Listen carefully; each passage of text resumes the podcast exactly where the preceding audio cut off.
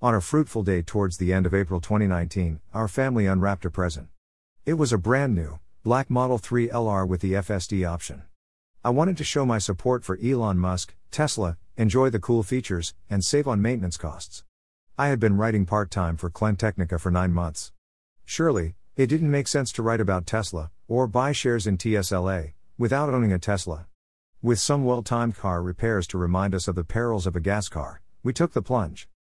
The plunge came at a heavy price, about $1,000 a month for five years.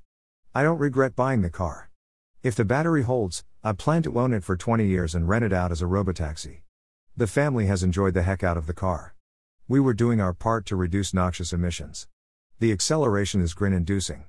Buying a Tesla and seeing how we could afford became my primary motivation to earn more money. What made sense? How did our finances look?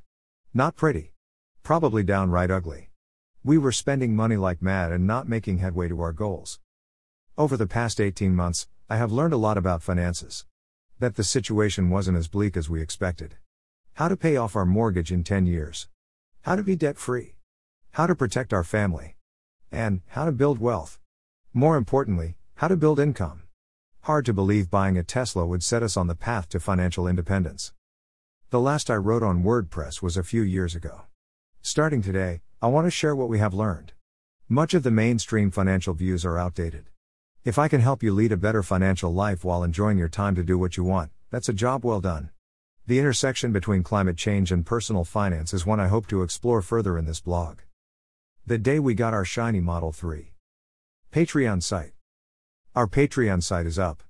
We'll be sharing exclusive content on the site not available on WordPress.